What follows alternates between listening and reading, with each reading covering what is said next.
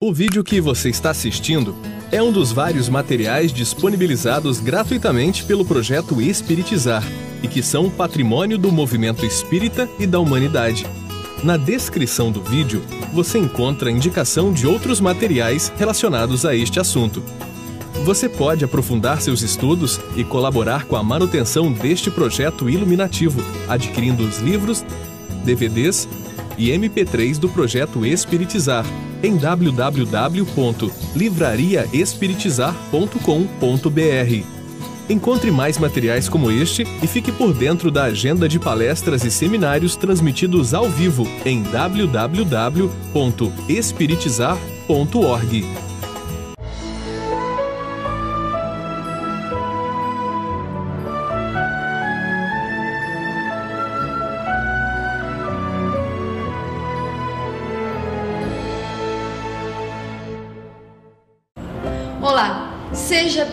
bem-vindo ao programa Espiritizar.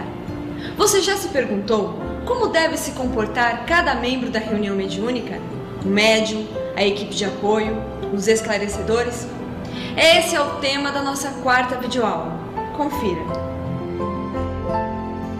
Trabalhando no curso as reuniões mediúnicas e os vários tipos de mediunidade, hoje nós tra- trabalharemos na aula, a nossa aula 4 uma continuação do que nós trabalhamos na aula anterior, as reuniões mediúnicas, parte 3.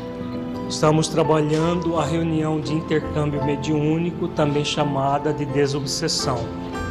Nós iniciamos na nossa aula anterior o estudo de três mensagens de Manuel Filomeno de Miranda que nós agrupamos didaticamente essas me- mensagens todas psicografadas por Divaldo Franco, a mensagem Enfermagem Espiritual Libertadora, do livro Temas da Vida e da Morte, Sessões Espíritas Mediúnicas, do livro Reencontro com a Vida, e Responsabilidade Mediúnica, publicada em Reformador.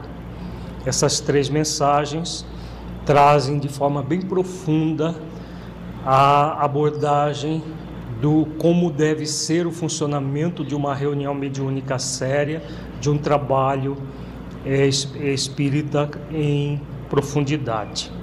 Nós já estudamos parte do, do texto, vamos dar continuidade trabalhando como se deve comportar a equipe encarnada. Nós vimos na nossa aula passada que os benfeitores espirituais fazem a parte deles sempre. E qualquer dificuldade, diz Filomeno de Miranda, surge com a equipe encarnada. Então, baseado nessa referência de, de Filomeno de Miranda, é importante que nós reflitamos para que, da nossa parte, as falhas sejam menores possíveis. É claro que, como todos nós somos aprendizes da vida, não somos espíritos superiores, somos espíritos em aperfeiçoamento, vai ser impossível não haver falha. Agora, existem falhas e falhas. Existem as falhas deliberadas, porque nós nos entregamos a uma postura indisciplinada, uma postura incorreta. Existem as falhas naturais, fruto da nossa própria ignorância, que nós vamos, nós vamos aprendendo com os nossos próprios erros. As orientações de Filomeno de Miranda com relação ao comportamento que nós devemos ter na reunião nos ajudam essas informações para que nós possamos evitar as falhas que nós já temos condições de evitar. Diz Filomeno de Miranda que a reunião mediúnica é formada por um grupamento de pessoas responsáveis e conscientes do que deverão realizar. Receberam preparação anterior de modo a corresponderem aos mistérios a que todos são convocados para exercer no santificado lugar em que se programa a sua execução. Então, dentro do que nós temos trabalhado também, toda reunião mediúnica que se preze deve ser feita por pessoas responsáveis e conscientes, porque é uma reunião séria. Os benfeitores espirituais estarão de prontidão dentro dessa seriedade. Esperam de nós, eles todos esperam de nós responsabilidade e consciência para que a reunião seja o mais efetiva possível. Outra questão que Filomeno coloca claro aqui é a questão da preparação anterior. Não há ninguém que esteja numa reunião mediúnica séria que não tenha, havido, não tenha recebido toda uma preparação antes de encarnar para atuar na reunião mediúnica. E a, a, além disso, a própria preparação que todos devem fazer antes de se lançar as atividades mediúnicas práticas. Como nós vimos também, por uma sugestão até de Allan Kardec no livro dos Médios, começando pela teoria e a partir da teoria, com toda essa preparação teórica, chegar na parte prática com equilíbrio. Então, a partir dessa, dessa reflexão que Filomeno faz, que todos recebemos preparação antes de encarnarmos e antes de, já como encarnados, antes de ir para a reunião mediúnica, todos são convocados a exercer esse mistério, como ele diz aqui, no, no, santificado lugar em que se programa a sua execução em que nós vamos dar a, a, a prática das atividades que já trazemos no campo teórico. Cabe aos membros reencarnados as responsabilidades e ações bem definidas, para que o conjunto se movimente em harmonia e as comunicações fluam com facilidade e equilíbrio. Aqui novamente ele vem falando das responsabilidades e das ações de, bem definidas para que o conjunto, o grupo inteiro, trabalhe em harmonia. Todo conjunto é resultado de interdependência de um como do outro segmento, formando um todo harmônico. Então, essa questão que ele coloca aqui desdobramento do, de tudo que nós estamos vendo. A reunião mediúnica é um conjunto de pessoas que se reúne com um propósito único: tratar com seriedade as manifestações dos espíritos, sejam dos espíritos sofre, sofredores daqueles que são sofredores e também causam sofrimento, e dos benfeitores espirituais que atuam sobre todo esse conjunto para promover a reunião dentro desse todo harmônico. Se qualquer parte desse todo tiver um problema, o todo, o conjunto, recebe a desarmonia desse todo. Muitas vezes as pessoas nos perguntam se quando um médium do grupo passa por um processo obsessivo, esse processo obsessivo de um médium vai afetar o conjunto? O que, que nós poderíamos refletir daí? Se o conjunto é o todo e um está com um problema obsessivo, todo o grupo vai ser afetado por aquela pessoa. Então, é importante que nós reflitamos isso para não cair na leviandade de manter, às vezes, uma pessoa que precisa de tratamento, às vezes até psiquiátrico, psicoterapêutico e outros, e tratamento espiritual, a todo custo num grupo correndo o risco de todo o grupo ter problemas por causa daquela pessoa, porque muitos, em nome da caridade, agem com conivência.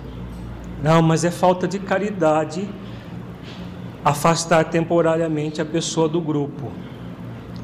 Será que seria falta de caridade se uma pessoa está num processo obsessivo, bem evidente, afastá-la do grupo que é caridoso, para que ela receba tratamento adequado e possa retornar em harmonia.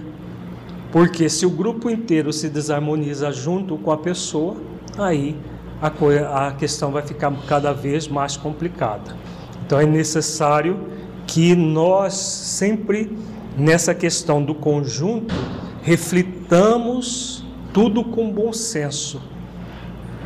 Se há uma dificuldade, é necessário que essa dificuldade seja resolvida e não como a maioria dos grupos atuam. A maioria dos grupos atua simplesmente fazendo de conta que nada está acontecendo. São poucos os grupos em que o dirigente toma uma, uma, uma decisão adequada, que é a, a, o afastamento momentâneo da pessoa que está com problema, para que ela se trabalhe e retorne ao grupo com equilíbrio. Como fazer para ajudar a pessoa a buscar tratamento?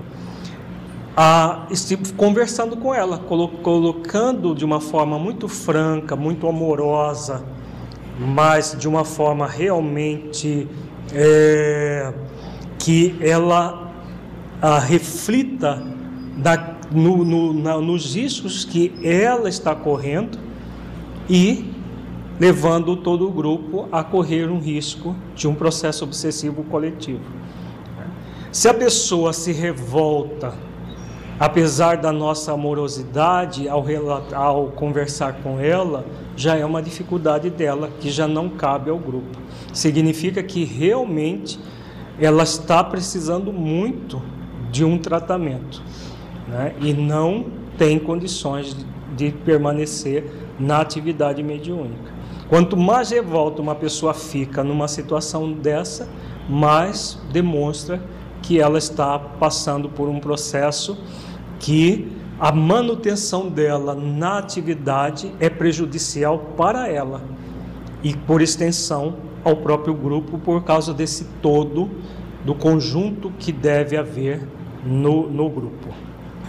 Se existe um grupo que tá, está trabalhando harmonicamente e um médio entra em desequilíbrio, não significa que o grupo esteja com problema? Não necessariamente.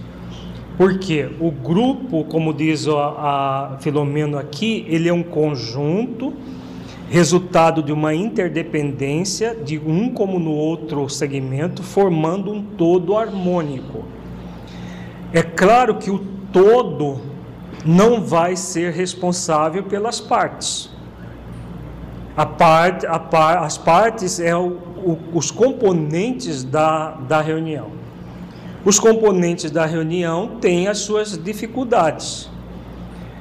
Uma dessas pessoas ou mais pessoas pode entrar em num processo obsessivo? Pode, sem que o, o grupo inteiro esteja com problemas. Pode, ser, pode até acontecer de que a pessoa entra em dificuldade porque o grupo todo também já está em dificuldade. Mas não necessariamente isso aconteça. Então é necessário que a, a, reflitamos sempre com bom senso, porque o processo evolutivo ele é individual e intransferível.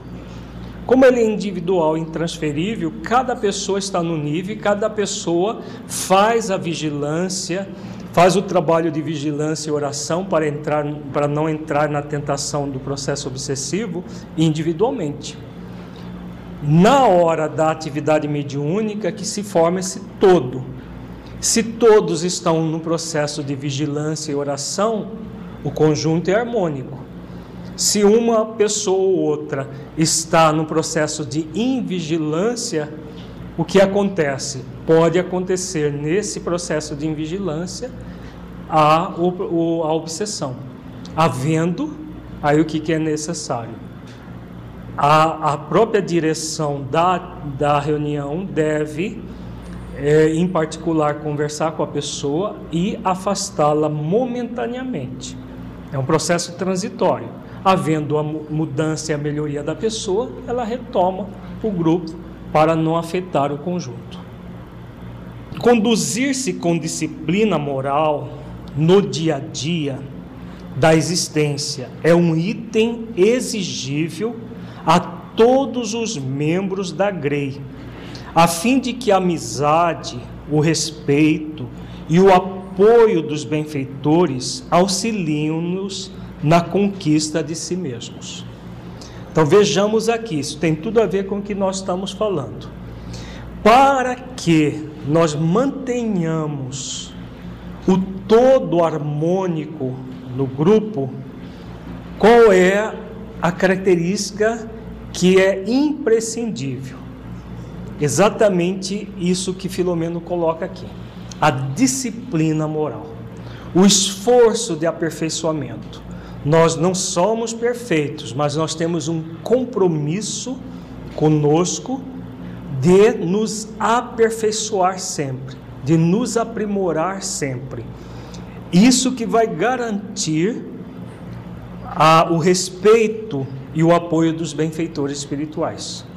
Não é um grupo perfeito porque ele sabe que não é possível, mas um grupo sério que quer se aperfeiçoar pelo trabalho do bem.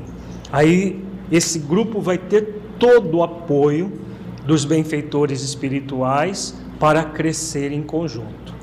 E isso, essa questão da disciplina moral, é algo individual.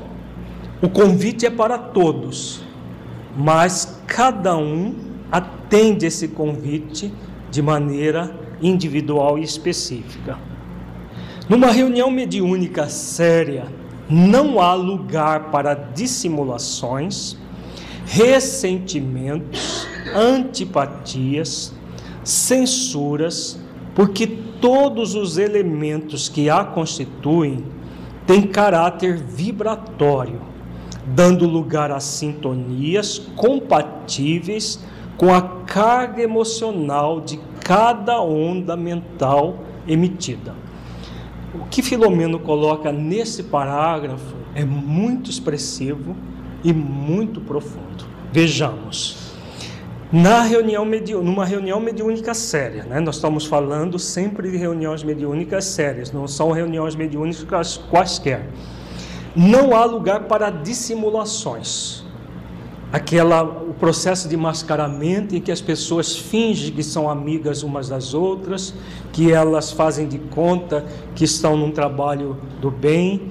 Não há espaço para isso. Não há espaço para ressentimentos a pessoa que cultiva ressentimento com outra pessoa, participando do mesmo grupo mediúnico, com seriedade, é incompatível.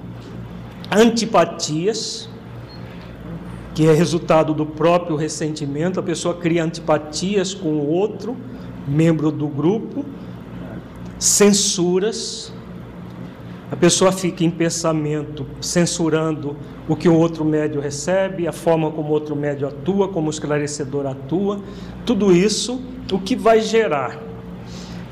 Como a reunião mediúnica é uma somatória de vibrações, imaginemos que tipo de vibrações são geradas por, por esses comportamentos dissimulados, ressentidos, antipáticos, sensores. Então, qualquer movimento energético em cima dessas características vai gerar todo um tumulto na reunião, energeticamente falando. E aí, claro, é incompatível com uma proposta séria de trabalho na área mediúnica. Como diz Filomeno, vai gerar as sintonias compatíveis com a carga emocional de cada onda mental emitida. Todas as vezes que nós pensamos, nós emitimos uma onda mental, uma energia mental, que vai ser compatível a o tipo de pensamento gerado. Então, qualquer pensamento de dissimulação, ressentimento, antipatia, censura, vai proporcionar para a reunião graves comprometimentos. Aí Filomeno continua dizendo: desse modo, não há por que alguém preocupar-se em enganar o outro, porquanto se o fizer, a problemática somente a ele próprio perturbará. Então a pessoa, se ela está dissimulando, se ela está num processo de fingimento, o que vai acontecer? Se ela for uma pessoa no, no grupo a fazer isso, ela estará prejudicando ela mesma. Se, é, se são mais pessoas, aí a, a, a questão precisa ser refletida, porque aí o grupo está correndo risco sério. Se há antipatia, se há processos de ressentimentos entre várias pessoas do grupo, entre pessoas do grupo e o, e o médium esclarecedor ou o médium que é o psicoterapeuta de desencarnados, como Filomeno de Miranda fala, tudo isso vai gerar comprometimentos para a reunião. É necessário que haja uma. Não, claro, que nós não vamos ter um grupo de pessoas perfeitas convivendo junto uma com as outras, mas de pessoas sinceras que têm uma sinceridade de propósito, que têm uma pureza de propósitos no sentido de buscar se aperfeiçoar sempre na tarefa. Como nós vimos quando trabalhamos na a, a, a prática da mediunidade com Jesus. É a sinceridade de propósitos, é a pureza de propósito, não a pureza de espírito, mas pureza de propósito, da busca de renovação íntima sempre com o trabalho do bem. Esse é o compromisso nosso a pessoa não realmente sintonizando com essa proposta, ela estará enganando a si mesma. Né? Qualquer pessoa do grupo estará enganando a si mesma. Nunca permitir-se adormecer durante a reunião, sob qualquer justificativa em que o fenômeno se lhe apresente, porque esse comportamento gera dificuldades para o conjunto sendo lamentável essa autopermissão. Então, aqui, uma outra questão que muita gente não vê com seriedade.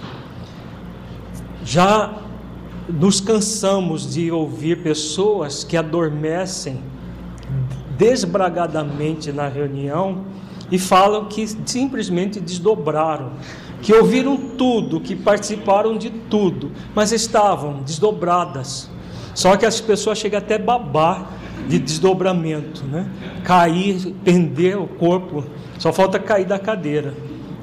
E fala que estava desdobrado ouvindo tudo. Na verdade, são as pessoas que se enganam e querem, acreditam que estão enganando os outros com esse movimento. Na verdade, esse sono, nós vamos ver mais para frente no curso, como é a faculdade do desdobramento. Tem nada a ver com esse sono que é um sono hipnótico, em que as pessoas são hipnotizadas para que não participe da reunião e crie uma desarmonia. Não é simplesmente porque se a pessoa ficasse dormindo quieta no canto dela, menos mal. Mas do ponto de vista energético, não é bem assim que acontece. Elas são hipnotizadas e ficam ali como um peso morto na economia, na, na, na vibração da própria reunião. Então, como diz Filomeno de Miranda, é lamentável essa autopermissão. Tem gente que chega até quase que deitar na cadeira para facilitar o trabalho dos obsessores que a hipnotizam. Só falta pedir licença, deixa eu dar um, pôr um colchonetezinho aqui deitar no chão mesmo, que vai ser um sono tão gostoso. Por que, que a pessoa faz isso? Porque ela se permite. Existe a influência espiritual? Sim, mas os espíritos não criam nada. Eles aproveitam as matrizes da pessoa. Se a pessoa se esforçar, ela vai se manter é, atenta e vigilante. Agora, se ela se entrega, encosta na parede, começa quase que deitar na cadeira, aí vai facilitar o processo do sono hipnótico, que é muito prejudicial à pessoa e na, e na reunião mediúnica a todo o grupo que vai ter problemas com toda certeza por causa dessa pessoa. Todo movimento entre as duas esferas de ação deve acontecer suavemente, como num centro cirúrgico, que o é, de modo a refletir-se na segurança do atendimento que se opera. A reunião mediúnica, a sala da atividade mediúnica, é como se fosse um centro cirúrgico, que é um, é, é o coração de um hospital. Ali tudo é feito de uma maneira muito serena, muito tranquila, muito bem é, é a, a estudada cada passo, porque qualquer atividade estabanada pode colocar em risco uma cirurgia. Na atividade mediúnica devemos ter esse movimento também. O movimento de ver aquilo como uma situação sagrada. Então, na sala mediúnica, sempre que possível, não deve ter outras atividades, principalmente atividades eh, administrativas, comerciais, ou de, de, de pagamento de, de dinheiro, de coisas assim, porque é uma sala específica que, em que as energias do ambiente são todas trabalhadas pelos benfeitores e qualquer coisa desequilibra essas energias. E as nossas atividades dentro da sala mediúnica devem ser é, muito respeitosa. As, as conversas devem ser conversas em tom baixo, né? antes durante e depois da reunião, sempre com o máximo respeito para manter o equilíbrio energético da própria reunião. Os membros que os constituem estarão sempre atentos aos compromissos assumidos, de forma que possam cooperar com os mentores em qualquer momento que se faça necessário mesmo fora do dia e horário estabelecido. É aquilo que nós falamos também na nossa aula passada. O médium é médium 24 horas por dia, sete dias por semana e não apenas aquela uma hora e meia, do máximo duas horas da atividade mediúnica mais direta. Então ele deve estar toda a equipe, na verdade, não é só os médios ostensivos, psicofônicos, psicógrafos, mas toda a equipe que participa de uma reunião mediúnica séria deve estar sempre a postos para trabalhos extras, para atividades que são feitas durante a noite, em que o nosso corpo está em repouso, mas o espírito está atuante na tarefa do bem como diz Filomeno, sempre que se faça necessário a nossa participação, mesmo fora do dia e horário estabelecido. Isso só vai acontecer para grupos realmente sérios, em que as pessoas estão vigilantes o tempo todo. Não para aqueles grupos em que a pessoa só vigia no dia da reunião mediúnica, como nós comentamos na nossa aula anterior se é que é possível vigiar só um dia por semana, né?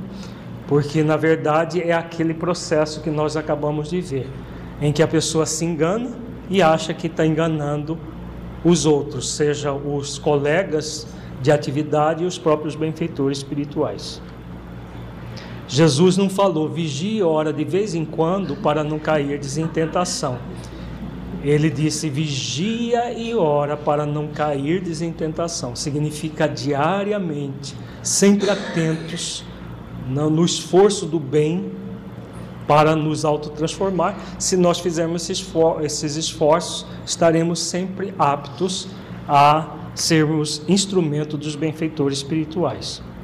Pontualidade de todos na frequência cometimento de conduta no ambiente, unção durante os trabalhos e alegria por encontrar-se a serviço de Jesus são requisitos indispensáveis para os resultados felizes de uma reunião mediúnica séria à luz do Espiritismo. Aqui Filomeno de Miranda coloca algumas questões imprescindíveis, importantíssimas. Pontualidade de todos na frequência significa pontualidade e assiduidade. Só se falta uma reunião mediúnica por motivos muito graves. Muito graves, porque é uma atividade muito significativa para todos nós. Chegar a hora que quiser é incompatível com uma reunião mediúnica. Então, pontualidade, chegando pelo menos 15 minutos antes da atividade, no mínimo 15 minutos. Se for é, é possível meia hora, seria melhor ainda. E assiduidade, só em caso de força maior faltar a atividade. Outra questão que ele diz aqui que é, é muito importante: unção durante os trabalhos. É um trabalho sagrado. Sagrado dentro de nós, sagrado fora de nós. Alegria por encontrar-se a serviço de Jesus. Nós vemos muito os médios indo para a atividade mediúnica como se fosse um boi indo para o matadouro quase como um vergado por um peso. Ah, a reunião mediúnica vai ser vai ser difícil hoje, vai ser isso, vai ser trabalhosa, vai ser desvitalizante. Outros terminam a reunião e estão praticamente um caco. Por que que isso acontece? Porque na maioria das vezes não é porque os espíritos eram muito é, com muita energia deletéria e perturbou os médiuns. É porque não havia unção e alegria por encontrar-se a serviço de Jesus. Porque quando há essa unção e alegria por encontrar-se a serviço de Jesus, pode vir o espírito mais empedernido no mal. O médium vai é, passar pela atividade muito bem e vai concluir a atividade muito bem porque ele está a serviço de Jesus. Não quer dizer que não vá haver é, dificuldades, que não vai haver toda uma sensibilidade em relação ao que o Espírito está sentindo, ou o ódio que o Espírito está sentindo. Durante a, a comunicação, isso tudo acontece. Mas quando o médio está nesse movimento de unção e alegria por encontrar-se a serviço de Jesus, os resultados, como diz Filomeno vão ser sempre felizes, vão ser sempre animadores e vão ser é, estimuladores de uma revitalização do médium. Nós não vimos no, na, quando trabalhamos na prática da mediunidade com Jesus que Ivone Pereira ela se libertou de muitos dos fluidos causados pelo suicídio passado, de tanto receber comunicações de suicidas. Por que, que isso acontecia? Porque ela fazia sempre o trabalho com unção e alegria de encontrar-se a serviço de Jesus. Então não pesa, ao contrário, nos livra de muito peso, nos livra de muita energia deletéria que o médium traz em si mesmo. Que cada vez que ele age no bem, no, no, no, serviço de Jesus, ele está ressignificando energeticamente uma série de desequilíbrios do passado. Então, para todos os envolvidos, quando há alegria e unção, o resultado vai ser sempre vitalizador, vai ser sempre feliz. E nunca terminar uma reunião como se tivesse todo mundo esgotado, como se tivessem é, é, passado por uma situação de perturbação e não um trabalho com Jesus. Ah, nós vemos grupos funcionarem assim, em que as pessoas saem quase que de maca para ir para casa de tão depauperada que fica. Exatamente por causa, não, não é por causa dos benfeitores. Se é um grupo sério, não é por causa dos benfeitores, é a forma como as pessoas estão atuando. Pode ser que seja do grupo inteiro, que se o grupo não é dirigido por benfeitores espirituais, aí a coisa realmente fica muito complicada. Exatamente. A, a Zeila faz uma pergunta muito importante. dependendo do teor do nosso pensamento e sentimento, nós vamos sintonizar com os benfeitores ou com os espíritos é, perturbadores? Exatamente isso. E aí ela pergunta: por, é por causa disso a necessidade da vigilância e da oração? Exatamente. Por quê? Se nós estivermos sempre em vigilância e oração, nós vamos, apesar das nossas deficiências, sintonizar com os benfeitores que estarão nos orientando direta ou indiretamente durante o sono as melhores formas de atuar na vida, na sociedade, no nosso trabalho, em tudo que nós temos a desempenhar, fazendo com que a nossa vida se torne uma vida melhor por esse movimento da autoiluminação a partir da prática da mediunidade com Jesus. Quando nós não temos o hábito da vigilância e da oração, nós vamos sintonizar com outros espíritos, aí espíritos que estão desejando mal, espíritos perturbadores, que não vão apenas nos perturbar durante a atividade mediúnica, mas também no nosso dia a dia em todas as atividades que vão, estar, vão nos perturbar e nos cada vez mais nos afastar dessa prática mediúnica com Jesus. E aí, é claro, os resultados não vão ser felizes. Os resultados vão ser infelizes porque nosso movimento está naquela direção. E se está naquela direção, os benfeitores não têm como agir de forma diferente. Eles não podem fazer aquilo que é da nossa parte da fazer. Organizada a tarefa, estabelecidos os parâmetros de ação, espera-se que a equipe de colaboradores encarnados encontre-se igualmente sintonizada com a atividade, a fim de ser conseguido o êxito anelado. Então, existem todos esses parâmetros. Os benfeitores não falham na parte deles, porque são espíritos superiores. Nós é que podemos falhar.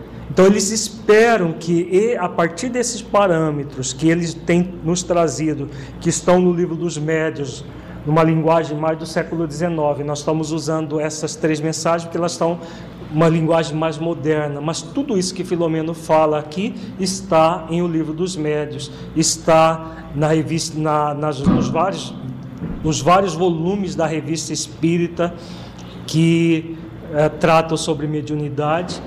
O importante é, a partir desses parâmetros que estão sendo oferecidos, que Kardec já ofereceu, que nós façamos esforços para seguir nessa direção. Aí o êxito vai acontecer. Fora disso, nós vamos ter graves problemas individuais e coletivos ao lidar com a mediunidade. Vejamos agora como os médios devem se comportar. Até agora nós vimos de forma geral. Agora vamos ver cada componente da reunião, como deve ser o comportamento de cada um. Aos médios é imprescindível a serenidade interior, a fim de poderem captar os conteúdos das comunicações e as emoções dos convidados espirituais ao tratamento de que necessitam. Devemos entender por médiums na reunião mediúnica, principalmente os médios psicofônicos ou de incorporação. Né? E em alguns casos também os psicógrafos, mas na maior parte das vezes são os médios psicofônicos e os de incorporação que recebem diretamente os espíritos sofredores e os causadores de sofrimento para as comunicações diretas que vão esses espíritos vão passar pela psicoterapia de, desses encarnados com os chamados esclarecedores. Então, eles é, a, devem buscar se acerenar para poderem realmente ser fiéis àquilo que os espíritos sentem, para poderem transmitir isso aos psicoterapeutas. A mente equilibrada, as emoções sob controle, o silêncio íntimo faculta o perfeito registro das mensagens de que são portadores, contribuindo eficazmente para a catarse das aflições dos seus agentes. Então vejamos as características que Filomeno coloca como imprescindíveis para os médios psicofônicos: mente equilibrada, emoções sob controle, silêncio íntimo. Então o que significa mente equilibrada? Então, a pessoa que está vigilante, que está fazendo esforços para sintonizar com os benfeitores espirituais. Porque o equilíbrio não é uma algo que a gente chega nele e para. O equilíbrio é um movimento constante, em que a pessoa faz esforços para se equilibrar. Então, a mente equilibrada é uma mente que é natural que ela oscile entre o desequilíbrio e o equilíbrio. Mas como o médium está num processo de vigilância constante, todas as vezes que ele resvala para o desequilíbrio, ele usa da oração para retornar ao equilíbrio. Tudo posso naquele que me fortalece, ensina Paulo de Tarso. Então, por nós mesmos sozinhos, não poderíamos quase nada ou nada. Agora, quando nós entramos em oração, a partir da vigilância, percebemos a tentativa ou a tendência ao desequilíbrio, seja vinda de nós mesmos, seja vinda de fora. Ao perceber, vem a oração para que nós nos mantenhamos em equilíbrio. Isso que significa mente equilibrada e emoções sob controle e o próprio silêncio íntimo, porque tudo isso é feito de maneira silenciosa dentro de nós, em que nós estaremos sempre vigilantes para perceber qualquer dificuldade e ao perceber a dificuldade, nós entremos em oração para nos manter em equilíbrio, com as emoções em controle, sob controle nesse silêncio interior que nos, nós fazemos para nos manter em sintonia e identificação com os benfeitores espirituais. Rafael levanta que a questão de que muitas vezes os espíritos que vão se comunicar, diz André Luiz, Filomeno de Miranda também diz a mesma coisa, que eles são ligados aos médios horas antes, às vezes até dias antes. É claro que a, a ligação de um espírito em sofrimento com qualquer médium vai fazer com que o médium receba parte dos fluidos desse espírito. E é natural que seja assim, é para, para que haja uma afinização fluídica, para que o próprio espírito se comunique na, no momento adequado. Então, como há esse processo o que seria essa serenidade interior? Significa um discernimento para saber o que é do espírito, o que é do médium, exatamente isso. Se o médium ele tem o hábito da vigilância, ele tem o hábito de, de exercitar o autoconhecimento, ele sabe separar o que é dele, o que é de influência. Se ele está na, nas vésperas da reunião mediúnica ou no dia da reunião mediúnica, ele vai perceber que ele tem determinadas emoções que não são próprias dele. Se ele mantém fazer, ele se mantém em exercícios de manter as suas emoções sob, sob controle e a mente equilibrada, ele vai perceber que aquela energia, aquela irritação, aquele sentimento não pertence a ele apesar de estar passando por ele. E aí o que ele faz? Ele ora por ele e pelo Espírito que vai se comunicar. É isso que, que André Luiz chama de enfermagem, que o médio é o primeiro enfermeiro do Espírito. Cada vez que ele ora, ele está é, a, aliviando o sofrimento do espírito, mesmo antes da atividade mediúnica propriamente dita. Por isso a necessidade desse dessa mente equilibrada, das emoções sob controle e o silêncio íntimo, o tempo todo fazendo esforços.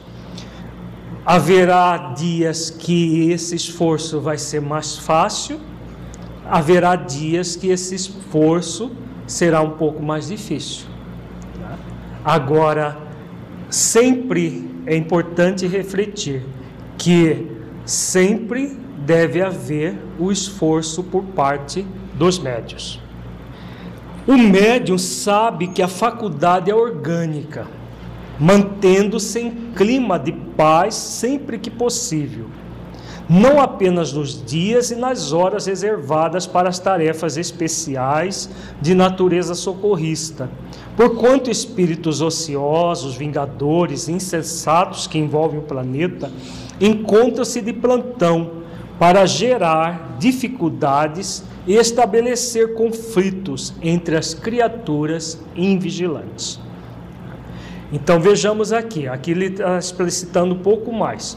Como a, a, a faculdade é orgânica, tem a ver com o corpo físico, tem a ver com o perispírito, apesar de ser uma faculdade do espírito, mas que se manifesta no perispírito e no corpo físico, ele vai se manter em clima de paz sempre que possível. Por que, que o Filomeno faz essa referência sempre que possível?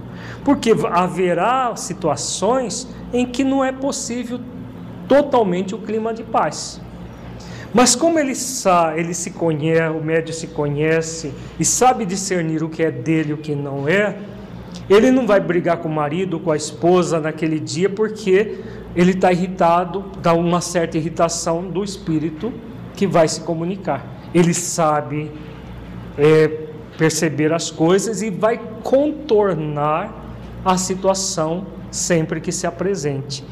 Como ele, a, a, ele fala daqui da questão da, novamente da vigilância, só pessoas invigilantes e que caem em armadilhas, e aí os espíritos não apenas os que vão se comunicar, mas principalmente esses espíritos ociosos, vingadores, insensatos que envolvem o planeta, acabam envolvendo os médios e aí eles se desequilibram e se perturbam é, por causa não da mediunidade, mas a forma como estão exercendo a mediunidade.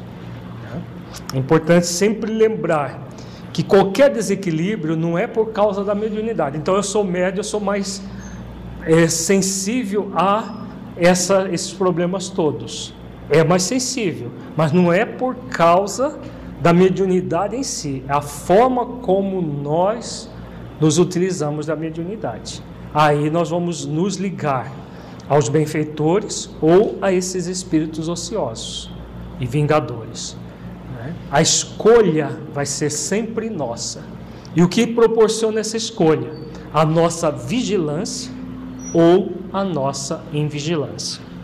Por outro lado, o exercício da caridade no comportamento normal, o estudo contínuo da doutrina e a serenidade moral são-lhe de grande valia, porque atraem os espíritos nobres que anelam por criar uma nova mentalidade entre as criaturas terrestres, superando as perturbações ora vigentes no planeta. Então vejamos que Filomeno sempre mostra os dois lados. Se existem os espíritos ociosos, vingadores, perturbadores, existem também os benfeitores, os espíritos nobres, que anelam por criar uma nova mentalidade entre as criaturas terrestres. Quem é que vai escolher um grupo ou outro? É o, são os espíritos desencarnados? Somos nós que vamos escolher um grupo dos espíritos nobres ou dos espíritos ociosos, pelo nosso movimento íntimo. Se o nosso comportamento é, for é, é, o, o exercício da caridade for o nosso comportamento normal, o estudo da contínuo da doutrina e a serenidade moral fizer parte da nossa vida, com certeza serão os espíritos nobres que estarão nos assessorando. Se for o contrário, aí realmente né, não tem dúvidas que os ociosos, os vingadores vão fazer parte da nossa rotina diária. Não é, porém, responsável somente o medianeiro, embora grande parte dos resultados depende da sua atuação dignificadora o que lhe constituirá sempre motivo de bem-estar e de felicidade, por descobrir-se como instrumento do amor a serviço de Jesus entre os seus irmãos. Então vejamos, é aquilo que nós vimos na primeira parte. A reunião é um conjunto de todos os envolvidos. Então não é só o médium o responsável pelo equilíbrio ou desequilíbrio da reunião, somos todos os componentes da reunião.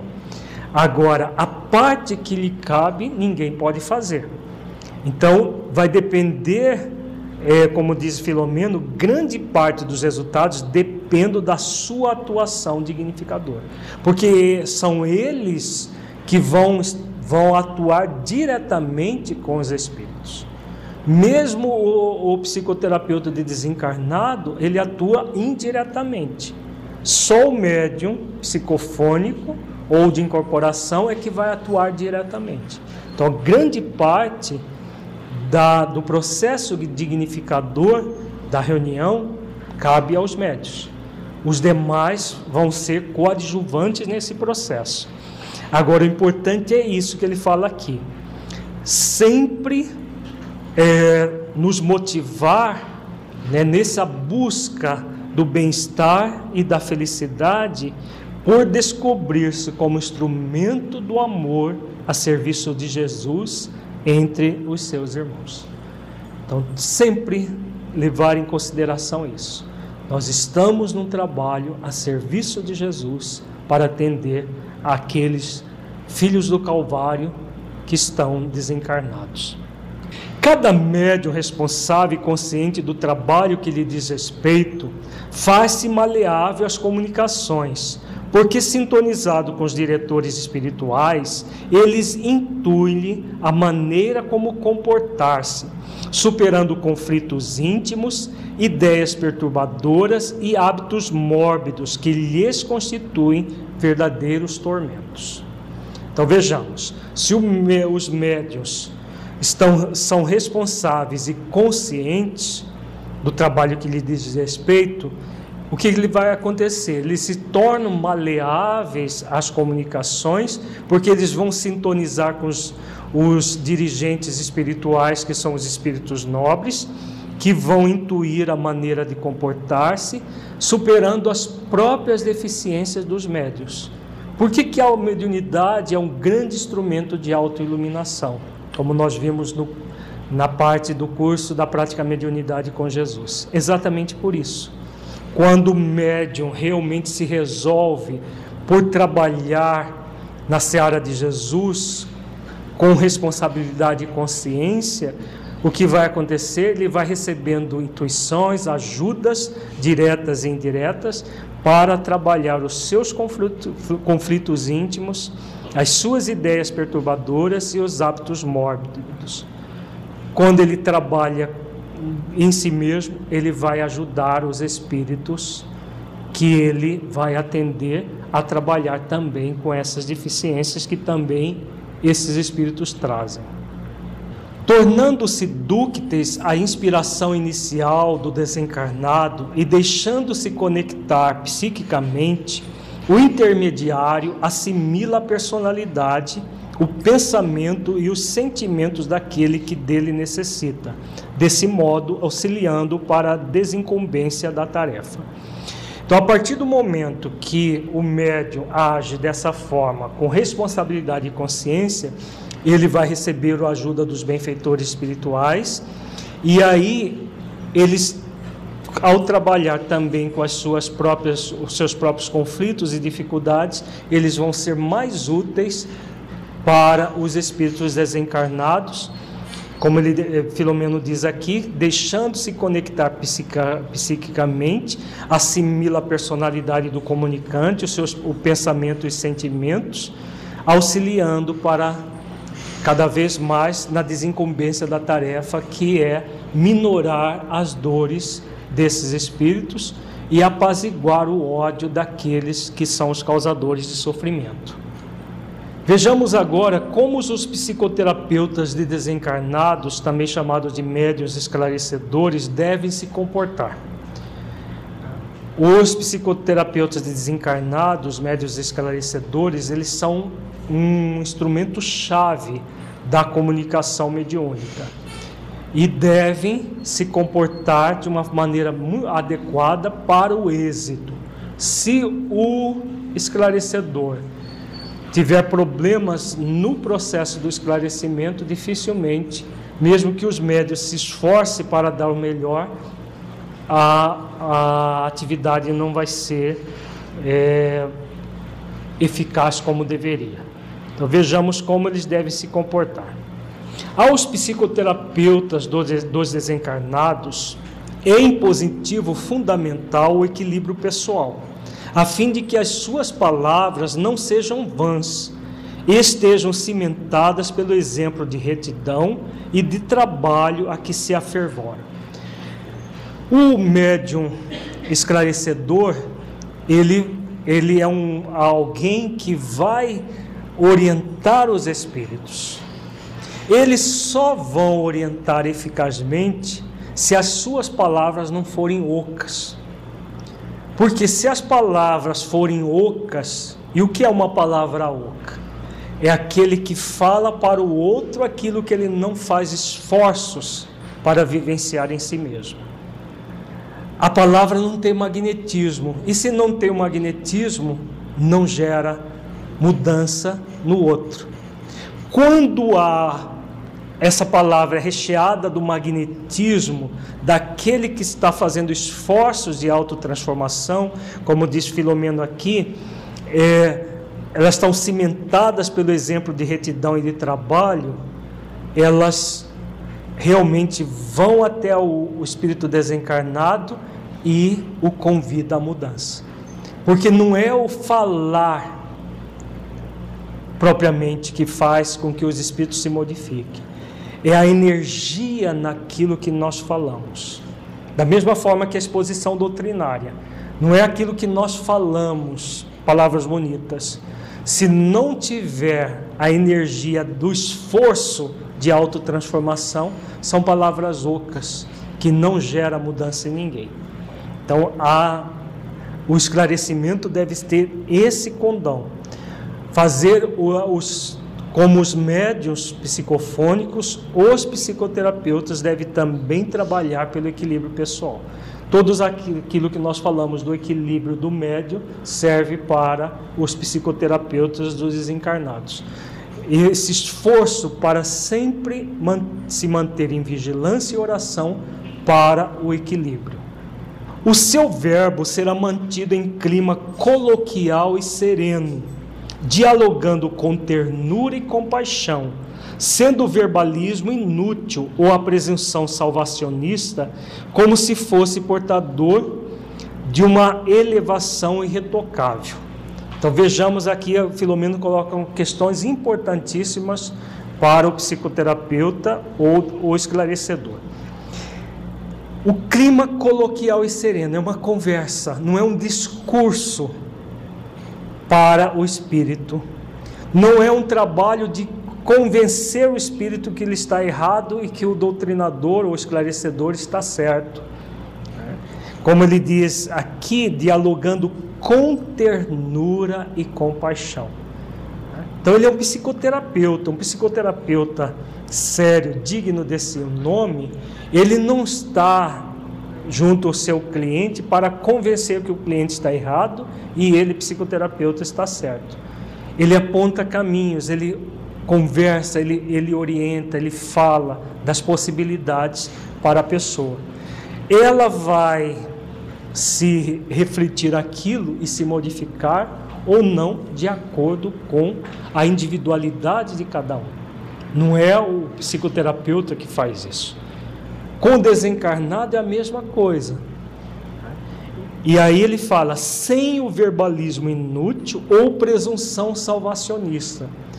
Já vimos casos de, de esclarecedores que simplesmente faziam um discurso para o Espírito como se ele fosse o dono da verdade, né? fosse aquela pessoa extremamente moralizada, fazendo o sermão, aquele a, a, célebre, a célebre lição de moral, dando lição de moral no espírito como se ele fosse um salvador e o espírito uma pessoa incapacitada que precisasse de ouvir um sermão.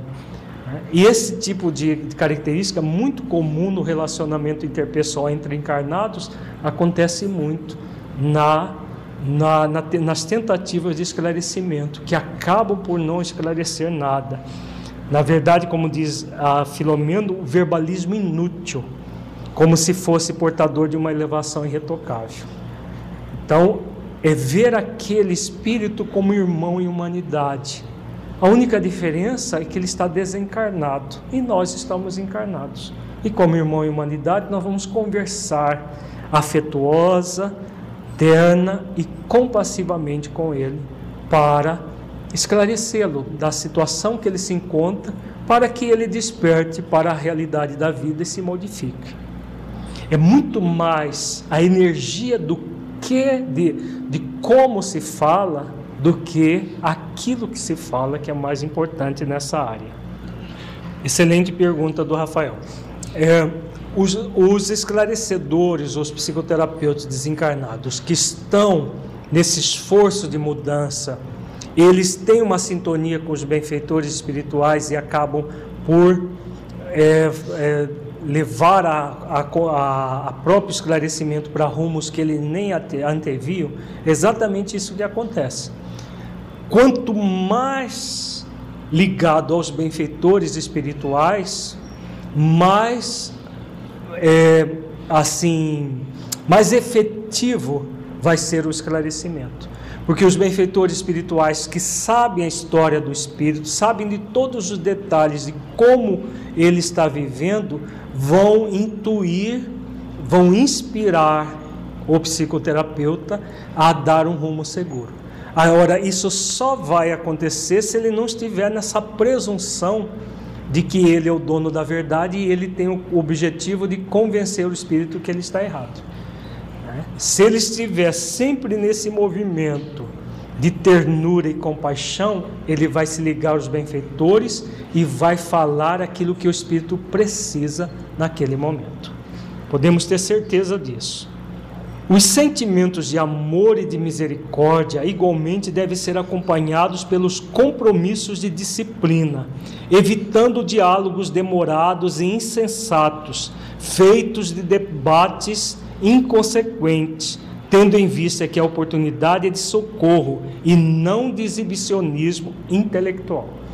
Então, outras questões que Filomeno coloca importante aqui: amor e misericórdia por aquele que está numa situação de sofrimento, por aquele que está numa situação também de sofrimento, mas causando o sofrimento de outras pessoas, todos necessitam de amor e de misericórdia. Aliado à disciplina do esclarecedor, ele vai ter um rumo seguro no esclarecimento sempre evitando diálogos demorados, insensatos, feitos de debates. Debater com o espírito é totalmente inadequado, porque aí é uma tentativa de convencimento. Nosso objetivo é de esclarecer e não de convencer que o espírito está errado e nós estamos certos. E aí Filomeno fala também da questão do exibicionismo intelectual. Muitas vezes trava-se uma verdadeira batalha entre o espírito e o esclarecedor, porque ele quer exibir conhecimento para o espírito como se ele fosse superior ao espírito. E fica aquelas, aquele debate estéreo e não um processo de amor e de misericórdia que deve ser a psicoterapia dos desencarnados. O objetivo da psicoterapia pela palavra e pelas emanações mentais e emocionais de bondade não é de convencer o comunicante, mas o de despertá-lo para o estado em que se encontra, predispondo à renovação e ao equilíbrio, nele se iniciando o despertamento para a vida espiritual. Então vejamos, é esse o objetivo. Objetivo é de emanar, é, de, de promover é, pela palavra essas emanações mentais e emocionais de bondade, para que o espírito perceba a sua situação e não para convencê-lo que ele está errado e que o, o encarnado está certo e que sabe o, o que é melhor para ele, mas que, que o psicoterapeuta está é, é, buscando ajudá-lo a se perceber que ele se for um obsessor, por exemplo, ele sofre tanto quanto o obsidiado. Então, envolvê-lo em carinho, nessa energia, emanação mental e emocional de bondade, de compaixão, vai auxiliar o espírito a se perceber. Vejamos agora como a equipe de apoio deve se comportar. Equipe de apoio são todos aqueles que não são médios ostensivos de incorporação psicofonia e não é o esclarecedor. Então, aqueles que ficam normalmente em volta da mesa de, eh, de atividades, eh, aplicando passes, fazendo orações para sustentar a própria equipe de trabalho mais efetivo. A equipe de apoio se reservam as responsabilidades da concentração, da oração, da simpatia aos comunicantes, acompanhando os diálogos com interesse e vibrando em favor do enfermo espiritual, a fim de que possa assimilar os conteúdos saudáveis que lhes são oferecidos. Então, a, equipe de apoio, aqueles que ficam em volta da, da mesa, normalmente fora da, da, da mesa, é, onde se normalmente são feitas as comunicações e atuam na oração, é, participando ativamente a partir da oração e dos passes que são ministrados nos médios durante e depois das comunicações. Então, como diz Filomeno, eles devem acompanhar os diálogos com interesse, vibrando em favor do enfermo espiritual. Isso só vai ser possível se na reunião nós tivermos uma comunicação de cada vez. Existem alguns grupos que preconizam que, por, por questão de tempo, que as, que as comunicações sejam feitas duas, três comunicações simultâneas. Isso vai dificultar muito uma, uma um, uma característica da reunião mediúnica, que é de aprendizado dos encarnados sobre aquilo que está sendo colocado. Porque o espírito sofredor, um suicida, um espírito que não sabe que desencarnou, ou mesmo um espírito é, empedernido no mal, ele está nos ensinando indiretamente, com a manifestação dele, com a exposição dele, aquilo que nós devemos evitar, para que no futuro nós não estejamos no lugar deles. É, o que a Maria Clara coloca, né, da questão de vários atendimentos, acaba gerando um certo tumulto. Difícil, eu não sei, pode ser que tenha grupo que funcione bem com duas, três comunicações ao mesmo tempo, mas cria-se um tumulto. No mínimo, não dá para prestar atenção qual que nós vamos prestar atenção? Quais das, das comunicações? Vai precisar falar baixo para que é, não, uma não atrapalhe a outra. Então, o ideal é que nós não tenhamos a pretensão nas reuniões mediúnicas de fazer número, porque tem muitos grupos preocupados com o número de comunicações, mas de fazer bem aquilo que nos é possível. E, e, e, é muito interessante essa questão das comunicações, que nós vemos em reuniões mediúnicas, na, na que nós participamos, nós vemos isso, que às vezes um espírito se comunica e vários que têm os problemas semelhantes são atendidos simultaneamente. Né? E não precisa da, da, de uma comunicação direta, porque às vezes é atendido o chefe de uma, uma região, por exemplo, um chefe de falange, todos aqueles que estão subordinados àquele chefe de falange são atendidos em conjunto. Então não precisa todos se comunicarem diretamente. Dessa forma indireta, podemos atender sem necessidade de preocupação com o número.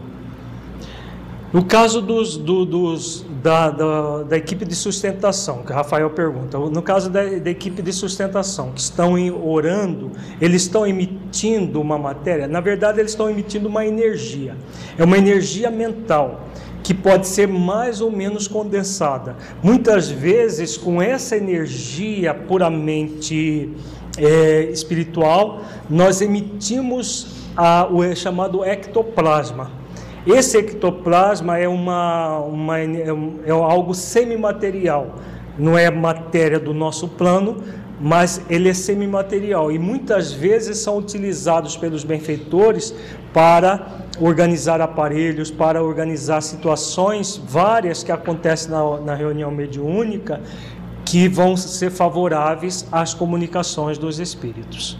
Isso acontece muito.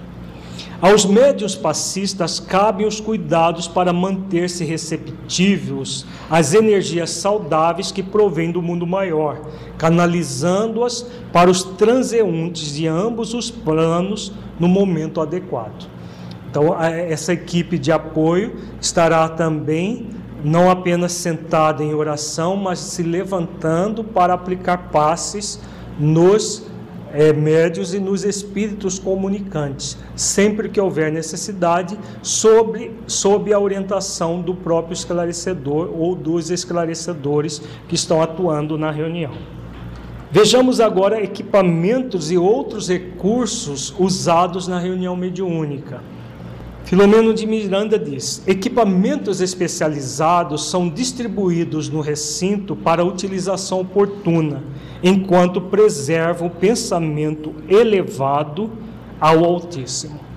Então, a partir do momento que a reunião está em funcionamento, né, os benfeitores espirituais vão distribuir toda uma aparelhagem própria do mundo espiritual, que vão ser esses aparelhos sendo vão ser utilizados nas comunicações, nas cirurgias mediúnicas, é, nas cirurgias é, perispirituais que são feitas tanto nos médios quanto nos espíritos, né?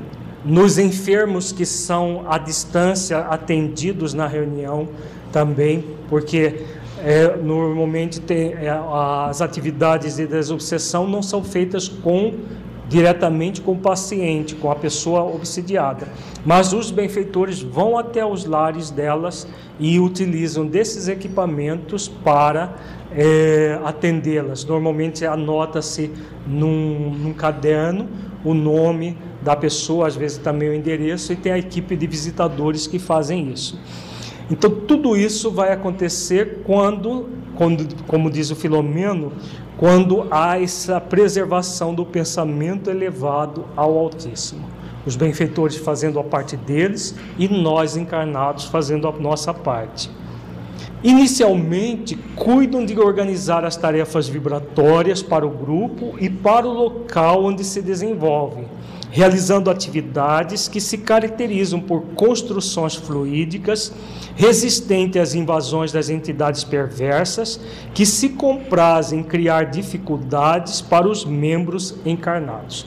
Então é, todo, é feito toda uma preparação. A própria sala mediúnica, ela tem essa, essas defesas vibratórias, construções fluídicas que protegem o centro inteiro e protegem também especificamente a reunião mediúnica e protegem os médios. Os benfeitores espirituais eles não dormem em serviço, porque seria inadmissível num trabalho feito em nome de Jesus, que as, os trabalhadores sofressem riscos. Né? Quando o trabalho é sério e é feito em nome de Jesus, nessa seriedade, não, devemos, não, não precisamos temer nada. Agora, quando o trabalho não é sério, aí essas defesas fluídicas, essas é, é, defesas vibratórias não vão acontecer, porque Normalmente esses grupos são orientados por espíritos das sombras, que se é, é, que se travestem de espíritos benfeitores muitas vezes. E aí nada disso que nós estamos falando acontece nesse tipo de grupo. Instrumentos delicados de alta tecnologia são utilizados durante as manifestações mais vigorosas, de modo que sejam realizadas cirurgias nos enfermos espirituais, vitimados por auto-obsessões ou alo-obsessões, ou que se tornaram portadores de implantes de células supersensíveis que os enlouquecem sob comando exterior. Então, aquilo que nós estávamos falando, das cirurgias que são feitas nos enfermos espirituais, tanto nos desencarnados quanto nos encarnados que estão sendo atendidos na atividade mediúnica. Repetindo mais uma vez, os encarnados sem a presença deles nas reuniões, porque o encarnado não deve participar da reunião mediúnica. O encarnado que está em processo de atendimento. Somente os médios, a, a equipe do, do, da, da atividade mediúnica somente é, a esses processos, tanto de auto-obsessões quanto de alo-obsessões, muitas vezes eles têm relações com chips de, de, que são colocados tanto no perispírito, no caso do espírito desencarnado, quanto no perispírito do encarnado. E aí, nas atividades mediúnicas, esses chips são retirados.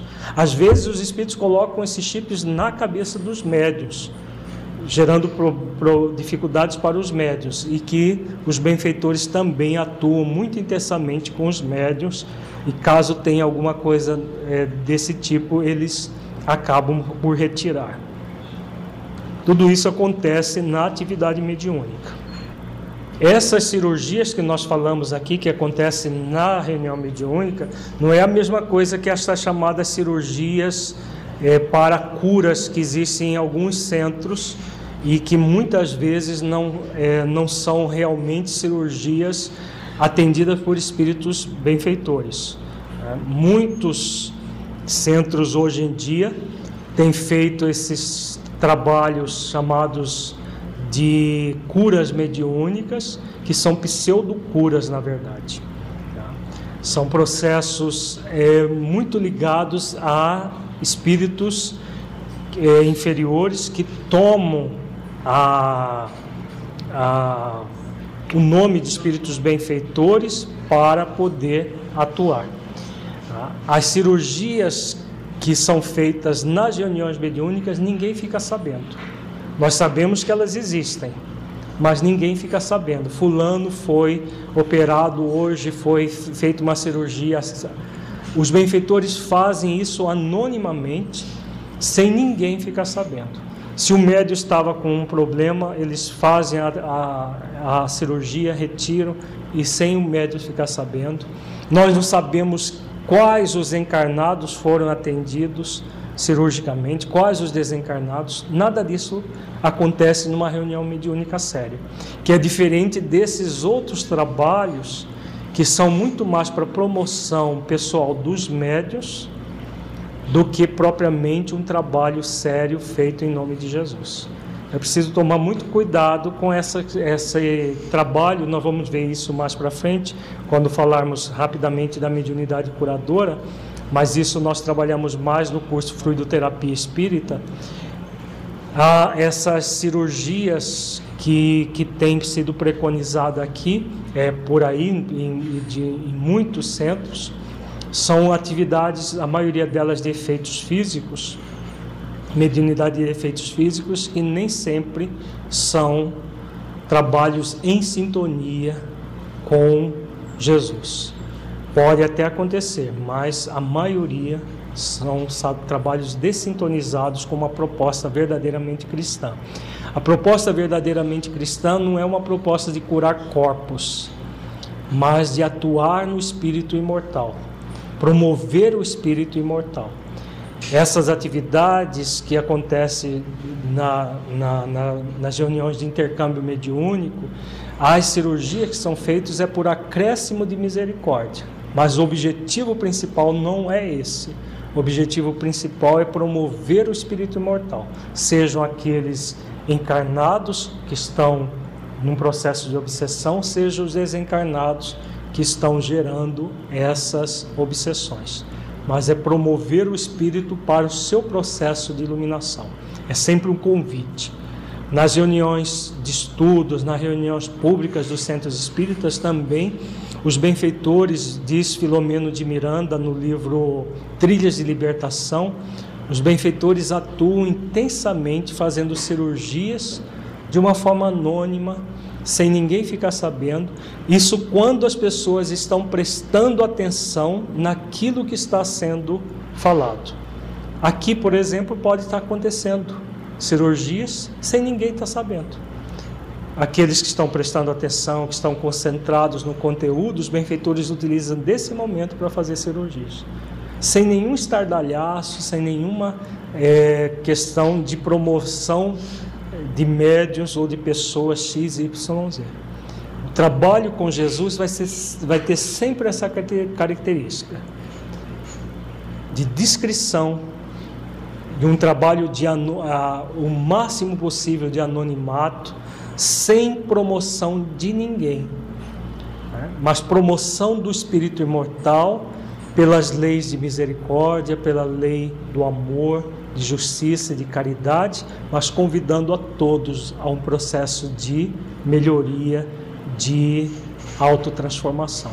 Esse é o verdadeiro trabalho cristão por excelência. Qualquer atividade num centro espírita deverá ter essa característica de promoção do espírito mortal para um, um, uma, uma faixa mais digna, mais atuante no bem. Se os benfeitores espirituais colocam também aparelhos para auxiliar o médio, sim, acontece muito. Às vezes coloca o próprio André Luiz no livro é, Nos Domínios da Mediunidade fala de um capacete que foi colocado no, no, na cabeça do médium para que ele atravessasse uma região umbralina sem se perturbar. Era um capacete de antolhos. Antolhos é um, para ele, ele só enxergar para frente, não enxergar do lado.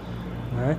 Então, esses aparelhos são muito comuns no mundo espiritual e são utilizados pelos benfeitores para auxiliar. Se os malfeitores, se os espíritos das sombras têm aparelhos para perturbar, imagina o que existe para beneficiar os benfeitores. É muito, muito mais até. Né? Só que eles não fazem um estardalhaço e, e sempre para gerar, para gerar bem-estar e harmonia, nunca para gerar desequilíbrio. Muito obrigada pela sua companhia. Em nosso site você pode aprofundar ainda mais os seus estudos. Acesse www.espiritizar.org. Nos encontramos em nossa próxima videoaula.